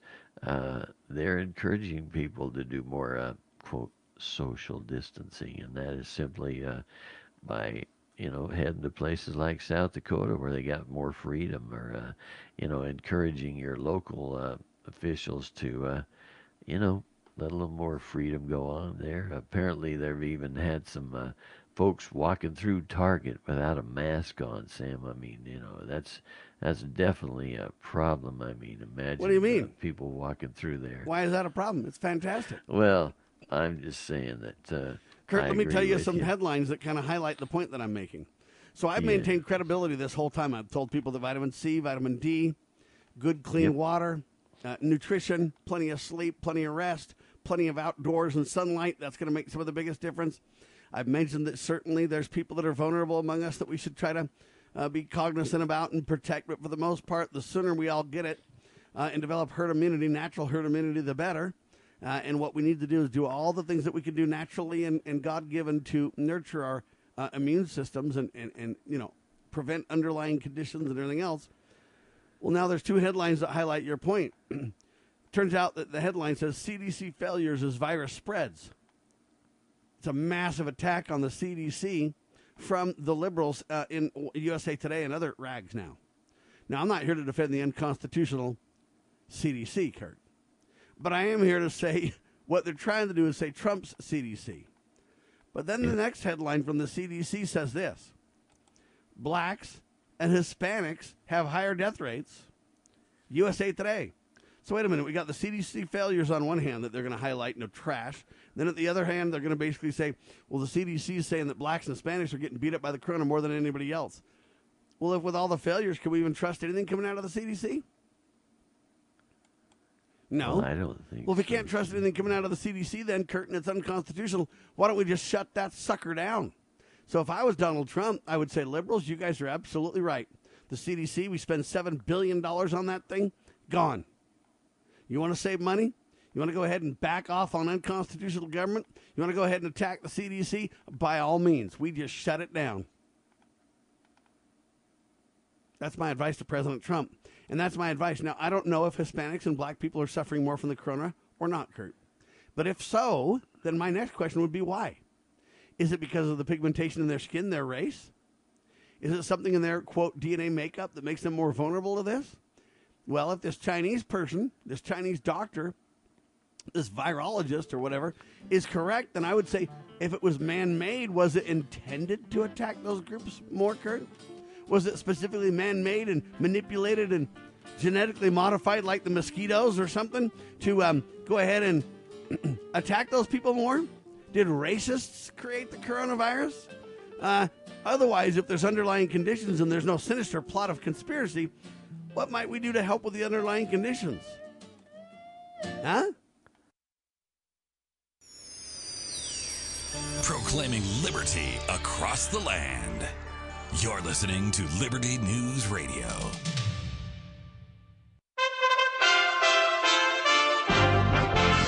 USA Radio News with Chris Barnes. Weekly jobless claims now below a million for the third week in a row as Labor Department figures just released show 860,000 Americans filed first-time claims for jobless benefits last week. That's 33,000 fewer than the previous week's total, which was revised up to 893,000. Economist Joel Naroff says it's somewhat good news. New claims for unemployment insurance eased again last week, but they remain well above 800,000. That is still an extraordinarily high number and indicates that another 3 million or more employees could lose their jobs this month. The southeastern U.S. still getting dumped on with rain from what was Hurricane Sally, and already forecasters say there's a 70% chance that another system in the Gulf could become a tropical depression by this weekend. And you're listening to USA Radio News. Are you interested in making ten, twenty, even $40,000 a month flipping houses? Then listen to this exciting opportunity. Jeremy Isles and Tony Rosenblum, founders of High Impact Outcomes, are ready to show you how they have helped first-time investors flip hundreds of houses in 39 states for substantial profits. What's their secret, you ask? Just text HURRY to 72000 right now, and they'll send you a free copy of their 40K Formula Flip Kit. See how using their innovative strategies with the right internet search tools can help you create off-market deals. That real realtors and other investors don't even know existed. Text hurry to 72000 now to get your free 40K formula flip kit and get ready to see how fast you can receive your first or next real estate paycheck. Text hurry to 72000 right now to get your 40K formula flip kit. Plus free tickets to a live interactive online training class. Text hurry to 72000. That's text hurry to 72000 for your free 40K flip kit now. They can't wait to see you there. Individual results may vary to COVID 19. He just made a mistake. I think he misunderstood the question, probably. That's President Trump on the CDC Director Robert Redfield telling a congressional hearing yesterday that a vaccine probably won't be available until sometime in the middle of next year. When he said it, I believe he was confused. I, I'm just telling you, we're ready to go as soon as the vaccine happens. The president says he believes a vaccine will be authorized soon and made available to the general public very quickly. For the first time ever, the most coveted award in country music is going to not one, but to two musicians. Carrie Underwood and Thomas Rhett were both named Entertainer of the Year at last night's ACM Awards, which were held largely virtually, originating from the Grand Ole Opry House. Carrie Underwood had won the award twice in the past, 2009 and 2010. It was the first such win for Rhett. And you're listening to USA Radio News.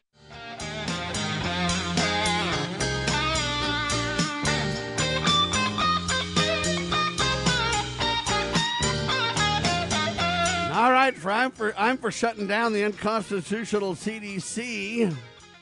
If the CDC's failures as the virus spreads, and if the CDC is saying blacks and Hispanics have higher rates of what do you call it? Corona attacks, death rates because of the coronavirus, uh, then look, are they racist over at the CDC? If this virus was man made, we're shutting down this doctor, this Chinese doctor on Twitter.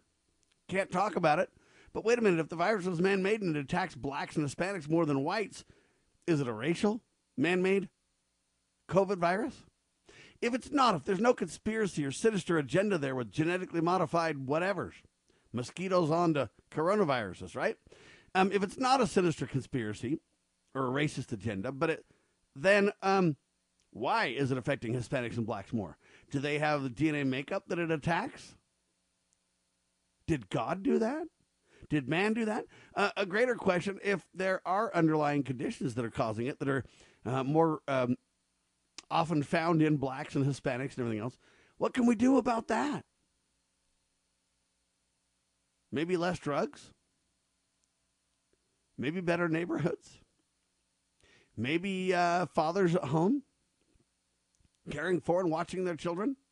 Maybe less junk food? Maybe, okay, these are all within the control of the individuals and the families, Kurt. We don't need government to take the lead. We need government to play a support role. First way they can play a support role is quit funding mama and kicking out dad. Ed- educate, educate, educate, as Ben Carson is doing to say, listen, you can't run around and claim you're a victim. You got to do something about it, families. But is that racist for me to say? Can I can I say that, or am I just like a bad guy? See, But I say shut down the CDC. If they've got all kinds of failures and they're making these claims, are their claims true? Can we even trust their claims about the blacks and the Hispanics? Or is the CDC just gone rogue and racist, Kurt? All right, I digress. Rush Limbaugh now says we love David Horowitz. Book predicts Donald Trump landslide, Kurt. Do you love David Horowitz, Kurt? Well, I wouldn't really be able to tell you much about him. I think I've heard his name several times, and if I remember right, this is the guy that used to be the socialist, communist kind of big shot, and then he's uh, come around from there. Is that the same guy? Yes, sir. Uh, yeah, okay. Now, I appreciate Well, that he's changed from a communist to a freedom lover, and I hope his change is truly genuine and honorable. And I'm grateful for that. I mean, if he really has seen the light and come to the truth, wonderful. But I'm not going to be the guy running around going, I love Horowitz. But I sure hope Horowitz is right that there is a landslide for President Donald Trump, Kurt. Uh, and so it's interesting. I wouldn't run around and say, I love David Horowitz, though. I'd say, hey, good on him for changing and knowing the truth. Good for people who don't know about God and Christ to eventually come to the knowledge of the truth on that. Good for people who are liberals that decide to become conservatives. Good for people who, uh, you know, don't believe in the principles that make America great to change and believe in them. I think that's all wonderful, but I'm not here to just promote David Horowitz or Rush Limbaugh or any man. The one I want to promote, Kurt, is Jesus Christ. But I don't want to run around and love Horowitz, but then trash George Washington. Next headline Kurt has says, if Confederate generals were traitors, then so was George Washington. An incredible history lesson from Walter E. Williams, Kurt. Well, there's another guy, uh, you know, going along with Star Parker, another of our um, the the people from, I guess you could say, uh, you know, the uh, black Americans. I just call them Americans. Uh, another good So American. you believe in Lloyd pointing out- Marcus's view of unhyphenated Americans, right, Kurt? Well, yeah, I, you know, I mean, there's just so many good ones. Uh, ben Carson, and go on down the list. David A. Clarke, uh, but here's Walter E. Williams basically saying uh, if Confederate generals were traitors, so was George Washington. Walter E. Williams educates readers about the historical states' right of secession. Sam. Well, he's know. correct, and his point is not that George Washington's a traitor. His point is you got to look No. at history in its real, honorable context, and he's spot on right, Kurt. Yes, you're exactly. Okay, what he's talking about is hey, st- states do have the right of secession. Uh, the founding fathers certainly had some things wrong; they weren't perfect. But remember, they were born into a a die-cast societal system of slavery. Let's don't act like that there was no slaves, and all of a sudden the the founding fathers went on this bender to create a slave state or whatever. They were born into this system. Is it right? Of course not. I'm not defending it. I'm just a little bit defending what if you were born in the middle of that in your life. You know, you might have been uh, a secessionist. You might have been for getting rid of slavery. You might have been uh, whatever. Um, oh, what do they call those people that were uh, against slaves? What was it called? Kurt? Abolitionist. Abolitionist, not a uh, secessionist. Yeah. Um, an abolitionist. You might have been one of those, and that would be great in your day. And that would be to your credit. Many of those, uh, the founding fathers were abolitionists uh, in their hearts. Uh, proof of that is sometimes when they would, um, you know, die on their deathbed, they would uh, free their slaves and stuff. And you'd say, well, on their deathbed, they, they were afraid of being killed if they didn't do that. Kurt, it was a very tough environment. I'm not defending the environment, but I am defending the circumstantial reality they had to live in and deal with. Kurt. Very good point, Sam. Yeah. And when you look at this uh, Walter Williams piece, um, talking about, you know, uh, he gives you, I mean, if you if you just want to read this or study it up, you know, he, he gives you a great history lesson. Tells you about how uh, he says, let's start at the beginning, namely the American War of Independence. Uh, he puts 1775 to 1783, a war between Great Britain and its 13 colonies, which declared independence in July 1776. Then he tells you about the peace agreement and uh, Ben Franklin and different people there. And, you know, here's a man who has studied it up and understands the beauties of America and uh, the, I mean, for example, on the on the part about uh, the secession that he talks about, um, he says most Americans do not know that first secessionist movement started in New England, you know, because he's bringing up the idea of, uh, at least earlier in his article, he talks about the Civil War and the whole South wanted to secede from the Union, you know. And, uh, you know, like I didn't know that the first secessionist movement started in New England. He says many New Englanders were infuriated by President Thomas Jefferson's Louisiana Purchase in 1803 which they saw as an unconstitutional act. Timothy Pickering of Massachusetts, who was George Washington's Secretary of War and Secretary of State, led the movement. Uh, he said the eastern states must and will dissolve the Union and form a separate government. I mean, uh, did you ever learn about this before, Sam? I had not heard about this, uh, but you know that's what happens when you read and study. Hey man, I grew up in the government school. I knew nothing about it until I had to kind of right. strike out and unlearn all the propaganda that I learned and work on kind of reconstructing reality. And you know, had to Good work at it, buddy. Greg from Utah Yeah. wants to chime in. Hi, Greg. Yeah, Sam. Uh, uh, Kurt's comments are spot on. But anyway, the the founders inherited the institution of slavery from the British, and uh, they did everything within their power to to abolish it, to eradicate it. There's a clause in the Constitution that says slave no, slaves cannot be imported into the United States after 1820. At the Philadelphia Convention, the founding fathers uh, attempted to abolish slavery, but the southern states balked. So there were efforts to abolish slavery, and again, the founding fathers inherited that system from the British, and they realized it was morally wrong, and they tried to do their best. I mean, you can't change it overnight; it takes years and years, as we know. So, I mean, to, to, dispar- to disparage the founders is wrong. Uh, they were highly respected men, men of God, very uh, um, uh, wise in, in their in their efforts and, and what have you. But anyway, like I said, to disparage the founder fathers is Yeah, really, is, Walter uh, E. Williams. Really, Walter E. Williams, a black gentleman, is the one um, making these points. Uh, Kurt and I are talking about this story. We agree with Walter on this, uh, Greg, that the founding fathers were honorable people. The manipulated history from the extremists uh, needs to be jettisoned, and that's why Walter E. Williams takes the time, ladies and gentlemen, to really teach people about the historical rights uh, to secession and um, abolition and all these things. I think Walter's pointing it out. He's saying, you know, if Confederate generals are, so was George Washington. None of them are evil, folks. It's a matter of, hey, they did the best they could circumstantially. I was the one that brought up the idea that they're all born into this caste system of slavery, and many of them worked their whole lives to jettison those things. And so, you know, we what we want to do is we want to judge the the um, the viewpoints and understanding and efforts uh, of those who lived yesteryear by today's circumstantial reality and standards, and it's not an it's not an honest or fair thing to do at all. I'll give you a quick example. Back in the day, you know, a lot of these people married their cousins, and at first you go, "What was that back then? That was weird." Well, in today's society, when we can travel all over and meet people over the internet, and we travel all over the country and all over the world, it's easy to not marry your cousin. But back in the day when you couldn't travel and that's all you knew, and the families next door were, you know, 20 miles away or 10 miles away, and they were abusive to their kids, you're like, well, not marrying into that. What choices did they have?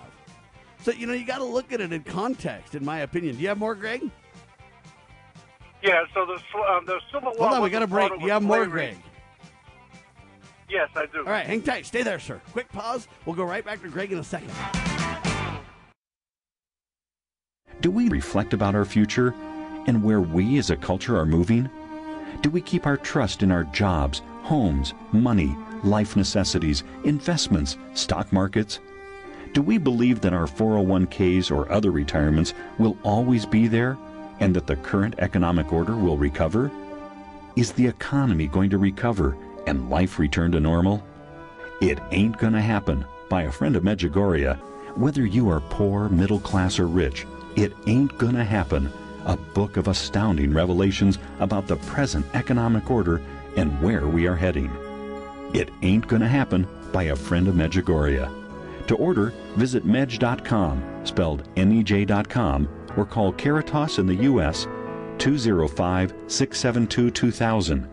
205 672 2000.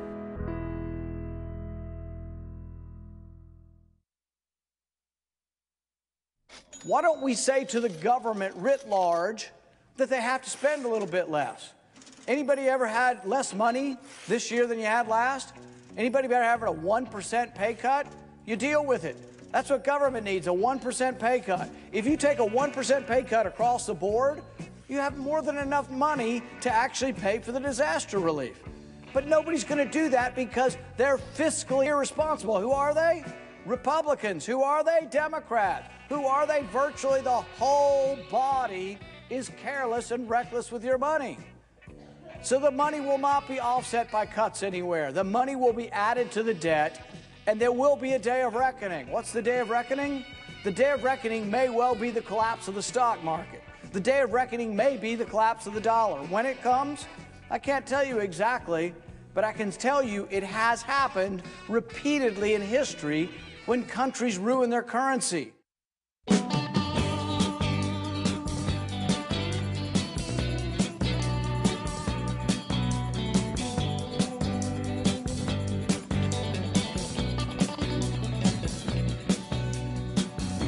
I'm merely pointing out that I think we need to be fair and open and honest about the context in which uh, the circumstances in which people live. We can't just take history out of context and treat people or uh, you know attack people or focus on people based on our modern understanding and circumstances. Things were different there. Their understanding was different. They did the best they could. And you know, I'm not really here to trash people who can't defend themselves, right?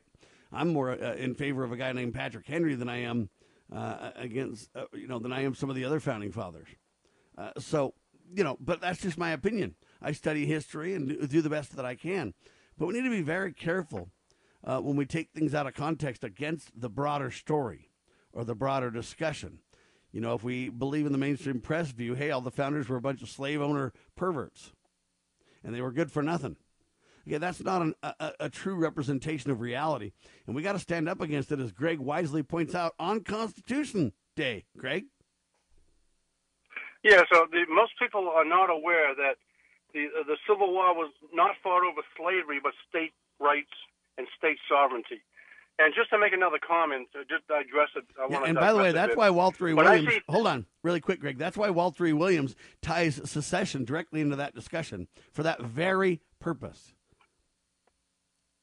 Yeah. So another one thing that bothers me is people who wear masks. Wearing a mask is a symbol of oppression, and people wear these masks, and it just blows my mind. I mean, a mask is not going to protect you from the virus, and because the particles are so minute and so small, they will penetrate just about any mask. And the best way to protect yourself from the virus is to wash your hands, because when you touch things and you touch your, your mouth or you rub your eyes, that's how you're going to contract the virus and uh, that's a better way. But people are wearing the mask. I've been walking into uh, Macy's and also in, uh, into Walmart without a mask. No one has said anything. There's only like one or two people uh, when I go in there who do not have masks on. So, I mean, we have to start resisting and, and, and rebelling against this oppression. It's unbelievable what's happening.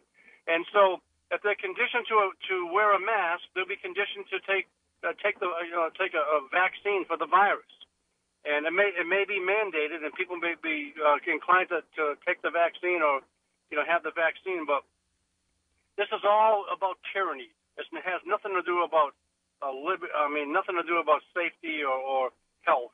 It's about subduing the population to into accepting government edicts and mandates, and it's tyranny in its purest form. And there has to be resistance to it. I wish more people would rebel against it.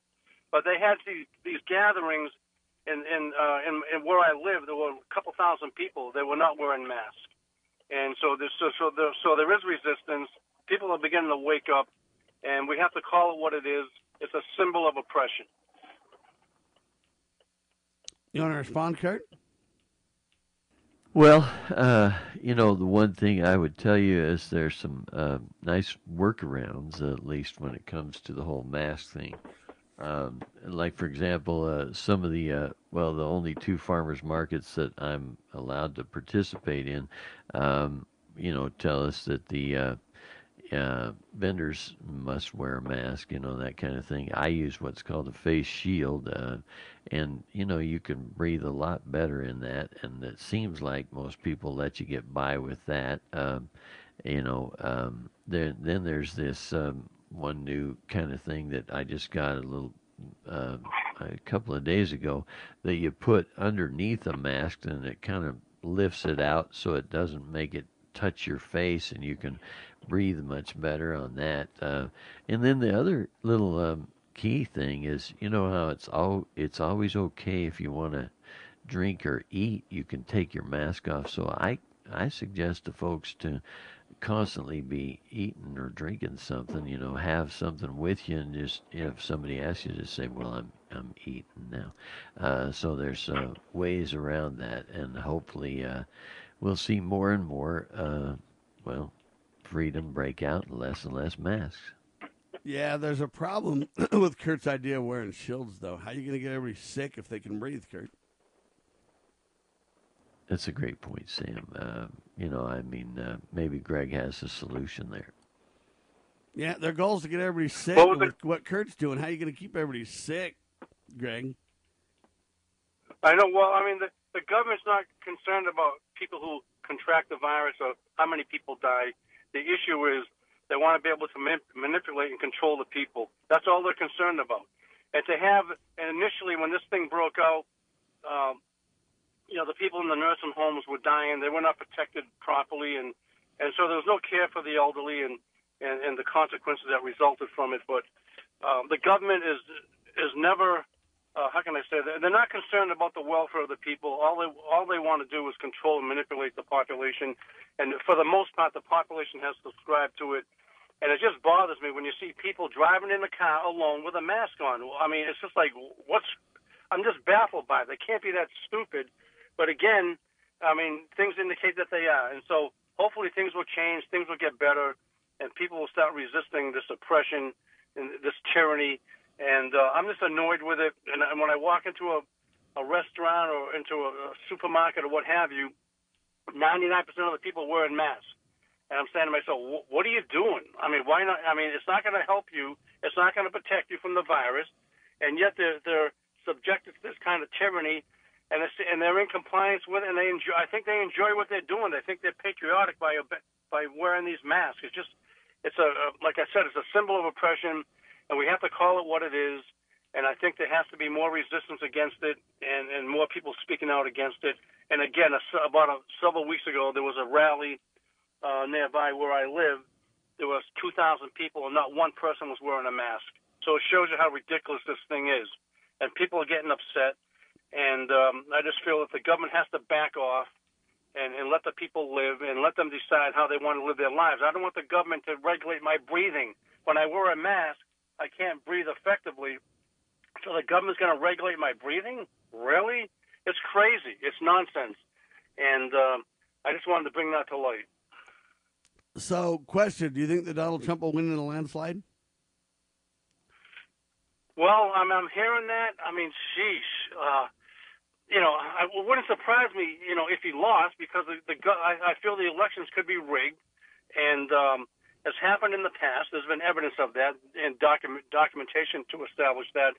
But um, I feel that you know, they could rig it in in in, in uh, Biden's favor. But I hope that uh, I can't say I hope, but but he should win. But you never know. I mean, it's just you know, I don't trust the government, and and I feel that they could manipulate the elections. But but uh, some people claim or say that he's going to win in a landslide. So we'll have to see what happens. I, I know when Reagan ran against Carter, the the experts were saying it's too close. It's too clo- close to call. The election is too close to call, and Reagan won in a landslide. So we just we just don't know. It's hard to predict. I hate making predictions, but uh, based on what I'm hearing, uh, people expect him to win in a landslide. So we'll see how it turns out. But I just can't. I'm not going to make that claim because I'm not certain of it. All right, there you have it. Well, Kurt. Sam, uh, you know, I'll throw a couple of things in on this question. Um, you know, here's one headline from Breitbart: Man installs electric fence to guard Trump 2020 sign. Um, you know, I mean, uh, uh, I've never seen it in this case. Uh, I mean, we've seen uh, elections in the past where somebody put up a sign, they'd somebody steal it, or they'd mark it up, or tear it down, or something like that. But I mean, you got people that are, you know, literally, uh, you know, just. I mean, they're going kind of crazy on this, if you ask me.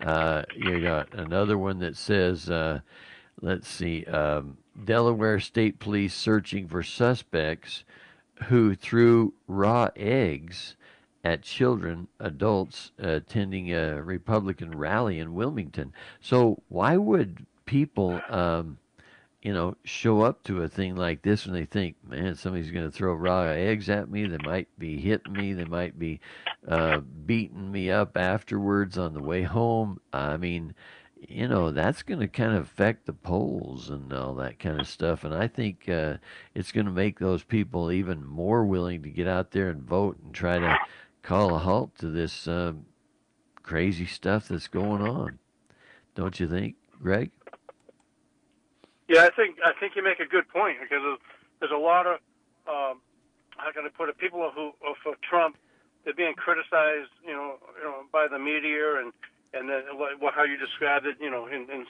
other situations that people the eggs are being thrown at people who support, you know, the you know Republican principles or or support the president, and there's a lot of this going on. So it may galvanize the people to to get together and, and, and vote for Trump. I mean, there's so much uh, opposition to Trump. Every time you any any day, every, anytime you get on the uh, the radio or watch TV or watch the news, it's always anti-Trump. They always have uh, you know, anti-Trump segments on on TV or the radio and what have you. So it's continuous, and I think people are getting sick and tired of it.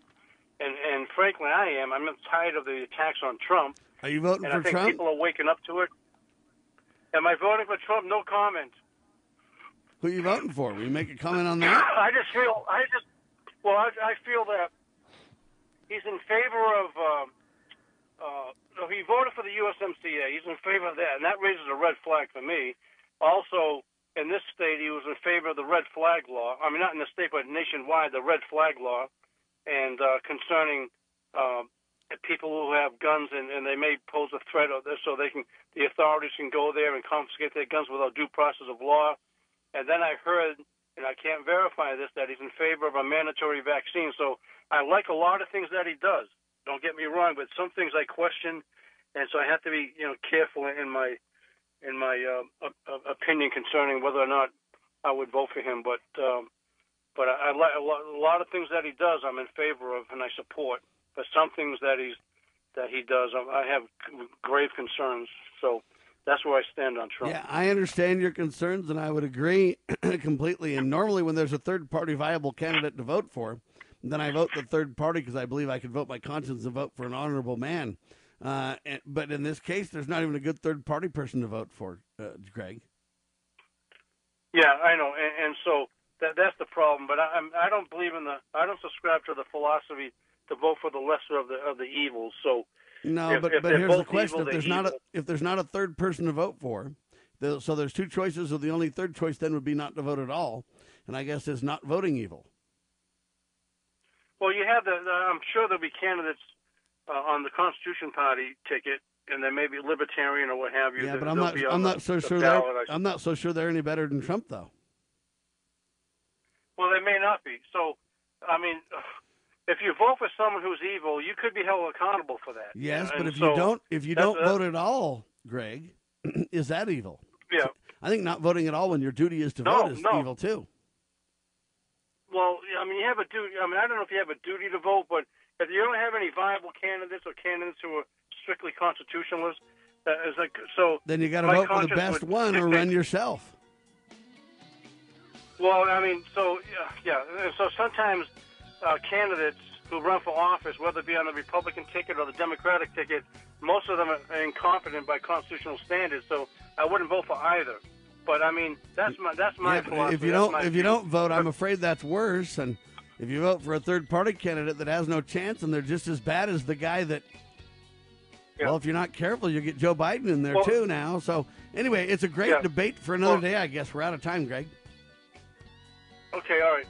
Thank you, sir. See you later. By, by all means, it's a great debate, Kurt. I'm not telling you I know everything about it. I'm just saying it's a tough battle, a tough thing to figure out for everybody, isn't it? Amen to that, Sam. Uh, and uh, hey, go and uh, make America great again, uh, Greg and me. Amen. God save the Republic of the United States of America.